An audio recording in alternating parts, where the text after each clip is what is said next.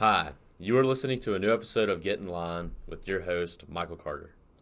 I'm a second year business student and an aspiring entrepreneur and professional race car driver. Today we will be talking about organizational behavior, more specifically, misalignments with espoused values in the workplace. Today I'm joined by Rachel. How are you doing, Rachel? Tell us a little bit about yourself.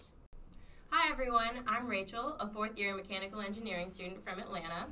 I am focusing on manufacturing and project management, and I'm super excited to be here today. Thanks for being here, Rachel. We're also joined by Monil. Hey everyone, I'm a fourth year business administration major concentrating in IT management, looking forward to graduation and um, aspiring to go into the consulting industry. So glad you're here, Monil. We also have Michaela with us today.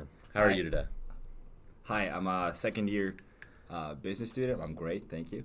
Uh, I'm um, focused on investment banking and corporate law for my post graduation, and I'm super thrilled to be here. All right, cool. It's great to have everyone here today. Let's get started. Michaela, tell us about some common issues with team dynamics and a company's espoused values. Well, you know, when you're hiring a potential new employee or if you're choosing to join a new organization, um, your decision greatly depends on fitting a particular culture. And there's a lot of research, especially from Jason Colquitt, uh, that shows that one of the main factors that determines if you're a misfit or not uh, is the socialization process within a team. In fact, through socialization, new employees can understand and adapt to an organization's culture. This process will have different stages and it will vary in length depending on the employee that uh, is in question. Yeah, I, I think that's really interesting that you say that. I think you know socialization allows for a lot of um, you know better overall team dynamic and presentation. And you know I actually had the opportunity to interview someone um, at a company specifically regarding this. And um, the person I interviewed was uh, Neil Patel, who's a general manager um, at Candlewood Suites, which is part of an IHG. And through talking to him, I learned that you know there is a specific company culture that the company advertises of being you know centered around creating rich and memorable guest experiences and extending you know these values to its guests, its owners, and the community. Um, however, you know through the interview, I saw that there was a misalignment of socialization because of the poor onboarding and initial teachings of, of the organization, and this caused a gap between you know the current employees in the organization as well as any new employees coming in. Um, and you know this gap can really lead to an overall you know reduction in the you know employee and customer satisfaction. Oh, wow. Well, what do you think they could do better?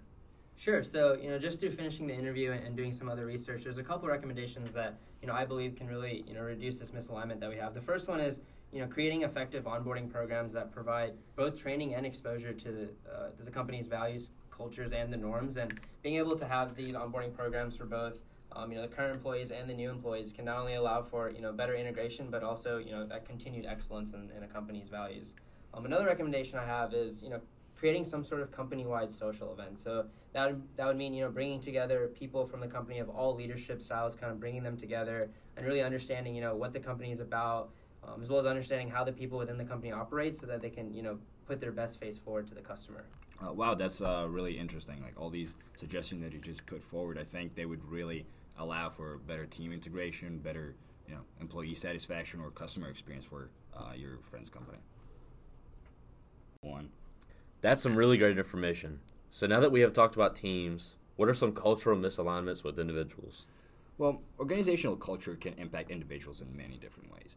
Again, Colquitt's research shows us that um, one of the main prime, one of the main means for a company to express its culture is through observable artifacts, because they help employees and customer understand what the company is really all about. Uh, physical structures are a big part of these artifacts. They they say a lot about the company.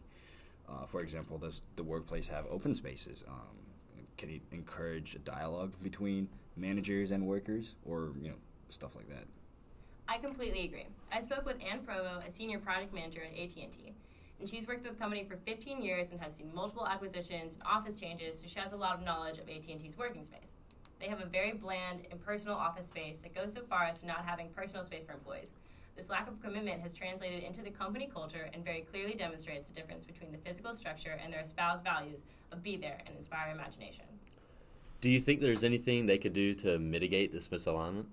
I would recommend allowing personal permanent space for employees to personalize and show their personality some more. It would increase commitment and employee satisfaction. Thanks for all the wonderful insight on misalignment in the workplace. That will conclude today's episode of Get in Line. See you next time.